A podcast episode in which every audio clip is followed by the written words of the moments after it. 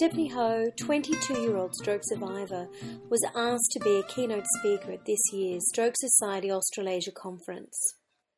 Her story moved the audience. My name is Carmen Naif Jenkins, and I'm managing editor of the International Journal of Stroke. I had the opportunity to speak to both Stephanie Ho, stroke survivor, and Brenda Booth, also a stroke survivor, at this year's Stroke Society. I'm Stephanie Ho, and I had a stroke two years ago at 22. I'm Brenda Booth, and I had a stroke um, when I was 41, and that was 11 years ago. So, Stephanie, you spoke today to the audience at SSA, essentially a room full of clinicians. Um, what did you talk about? Well, a whole facet of everything, hopefully, to inspire one way or another. Um, the physical, so the rehab, but also the emotional uh, support that's equally as important, and my journey and how I got here. And um, but one of my most important points was that um, clinicians and doctors shouldn't lose sight of the potential of that person because each person is different and you should uh, delve into both physical and emotional aspects of that. So, what was the story that you told? Uh, mm, uh, basically, at 22, I had just finished uni. Was um, was traveling Europe. Oh, sorry, uh, traveling Asia and um, working and felt on top of the world, basically. And um, after four months of working, I started. Um, I had my stroke, and then that everything changed. Everything changed. I couldn't walk, talk, uh, read at all, say yes and no, and um, yeah, I had to start over again. So, Brenda, what was your experience? Okay, um, well, I, it's like Stephanie, you know, you go from being an independent person one minute to suddenly um, everything changing. And it, it, it's a much more shattering event than I think often people realise. And, and I think no matter what degree of stroke severity a person has, or whether they um, have a physical disability or look as though they look okay, and I think that's the, the thing, uh, the message I'd like for people to um, get is, you know, every person is different, and so, um, you know, it's respecting everyone's level of disability and um, whether they look like they have one or don't. I have a lot of professional people just turn around and go, "Oh, you've you've fully recovered," and I and I often go, "Yes," but in actual fact, they're making assumptions about, you know, my recovery and, and yeah, so. So I guess, and I should ask this of both of you, why is it important to, for stroke survivors to speak to clinicians? If we don't let them know what they're doing right, but also what they need to improve, if they don't get it from stroke survivors and carers, because it's a, it's a, it becomes a family event. Um, you know, it's really important that they listen to, um, you know, where we think things need to be improved. And, um, and and look, they're doing it. And on my, I, have been doing consumer um, input for uh, you know quite a few years. They're doing a great job. You know, it's not that they're not, um, but there are areas where they just need to do it better. Yeah.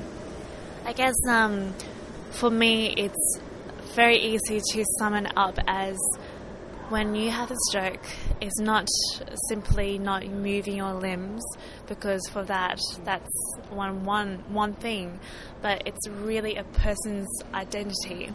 So when I couldn't talk for months on end, it felt like I physically and completely lost the person that was me because I couldn't um, express express myself or um, tell people what I wanted.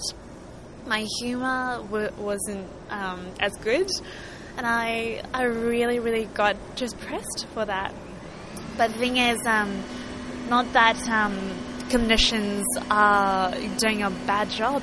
By all means, they are very, very um, humbling when it comes to the care you get. But I guess it's more important to, as consumers, to remind them just a little tweaks and bits and pieces. And like Brenda says, it's a very um, much a family um, experience because one when one person goes down into that well, everyone goes down. So. And so, what, what kind of expectations do you have in the future for yourself with stroke and rehabilitation? Oh, that's a good question. Expectations. Um, well, at the moment, I'm trying to keep my mind on the ball and uh, not getting too far fetched in terms of my my uh, bucket list. All I know is me to do me today doing the exercises I know that will improve me. There's only one way, and that's to improve. So if I um, improve slowly and consistently, I know that uh, the future's better than tomorrow or today. and every day is a good day. Oh yes, yes. You know, yeah. I know it's a, I know it's a cliche, but once you have something so traumatic happen to you, mm. in a weird way, it's a really breaking point for to see a person's inner spirit mm. Of whether you you um, thrive on that or really crumble. And for me, it was just it wasn't there was no option. It was just do it and do it well and don't think about too, too much. How did your family cope with your stroke? My family is very, very, um, hmm, very strong, I guess, and they never really gave me any, any sense of um, worry or oh my god, what Steph's going to do. But instead, instead they always um, gave me a bright side and uh, a clear focus of saying, so this is what happened, but we are going to do this, and this is going, this is going to improve me, and I never really deterred from that. And Brenda, what about you? How did your family cope with your stroke? Oh, look, I'm also very like Stephanie. I'm really, really lucky. I had wonderful family and friends, you know, um, and so I, I feel very sad for people who don't have that support. Um, and, and there are a lot of people whose family structures fall apart after stroke. So, um, and, um, and and also fortunately for me, my sister's a doctor, so um, you know she was she was very very helpful in all of this. So yeah, um, so we were able to sort of use the knowledge that we had, and yeah, and sort of move forward. But you know, I think what the stroke does is it, it makes you see what's really important in your life.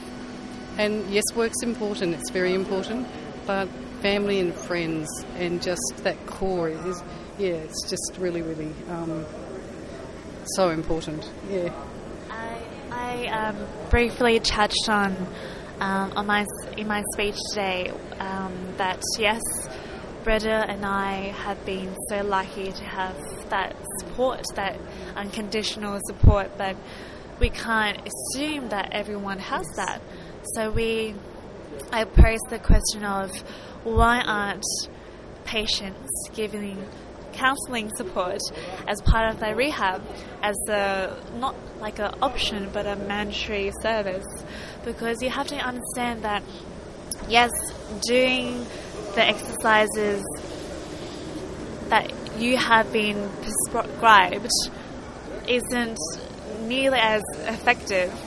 If you give that person half an hour, maybe twice a week, of counselling support, even if they don't don't or do have the, the family support, it's a really worthy investment for the other OTs and physios that really m- will make the optimum, um, uh, I don't know, rehab for that person. Because we have to remember even though I believe that people will always continue to get better, it's really the acute stage that's really that's that much um, different.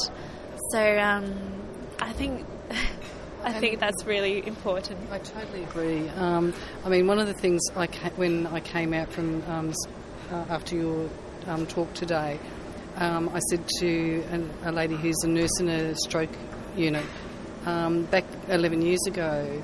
I there was no, never any suggestion of, and there isn't now actually, of um, sort of necessarily seeing a counsellor.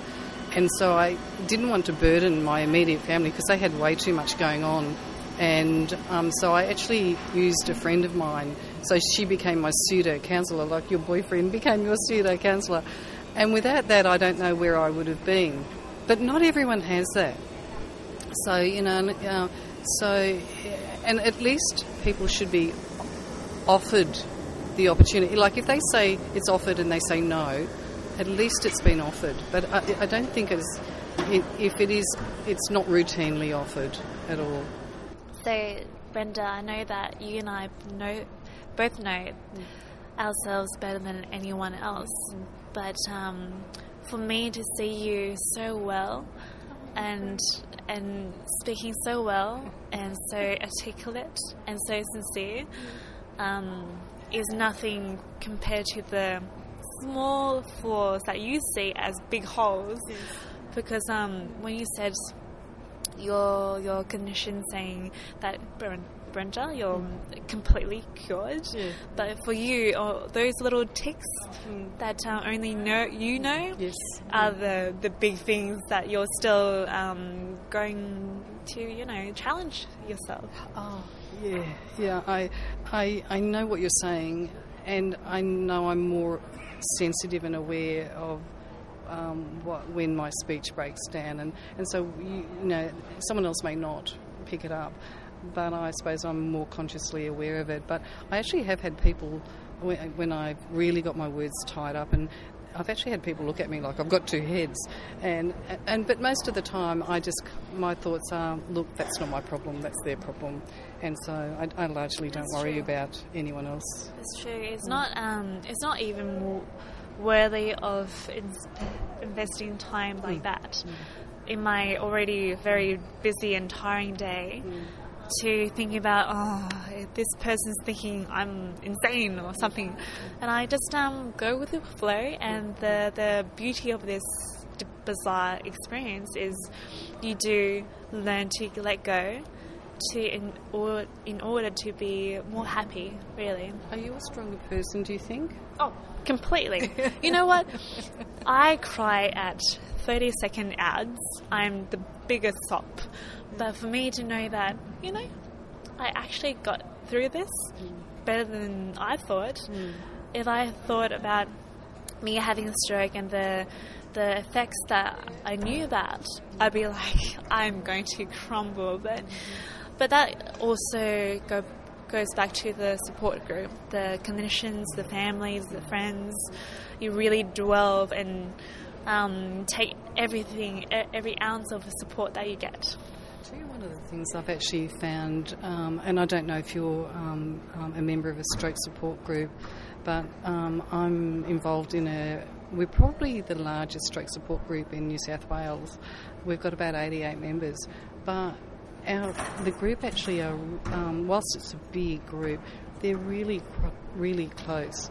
And so, in absence when other people don't have family members for that support, they've actually said if it hadn't have been for the group, they don't know what they would have done. And it's just so uh, every group's different, but they just are such a fabulous bunch of people, and it's you know stroke survivors and carers, and we're we've actually got um, yeah youngest would be because it's a working age group, but okay. from about um, mid thirties through to you know um, well 65 plus yeah. what, what's this um, group called? Well it's called wags so it's working age group for stroke and so that's the we, we, just wags. It sounded like a happy name, and so but I just the benefits. No, stroke support groups are not for everybody, and and there are a lot of people who don't want to, but for for a person when they're ready for it, it can really give you a community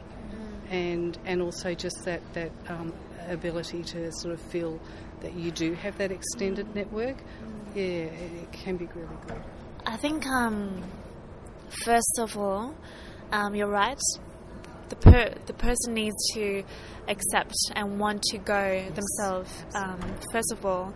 But for me, I think rather than delaying that time for for you being in hospital to being outside at home and finally seeing these um, groups as as much as they're uh, necessary, uh, necessary. I think you would you could put that a stop on that depression um, stage in the first place by giving them that support yeah in in your acute phase. But the the the most beautiful thing is the human human spirit. I I think that I've um, witnessed is whatever form or source of support, people will always thrive and dwell into this a lot happier place. So just give them something and they'll run with it. You've just been listening to an interview with stroke survivors Stephanie Ho and Brenda Booth at the Stroke Society Australasia Conference in Sydney, September 2012. The International Journal of Stroke is the flagship publication of the World Stroke Organisation. Please consider becoming a member.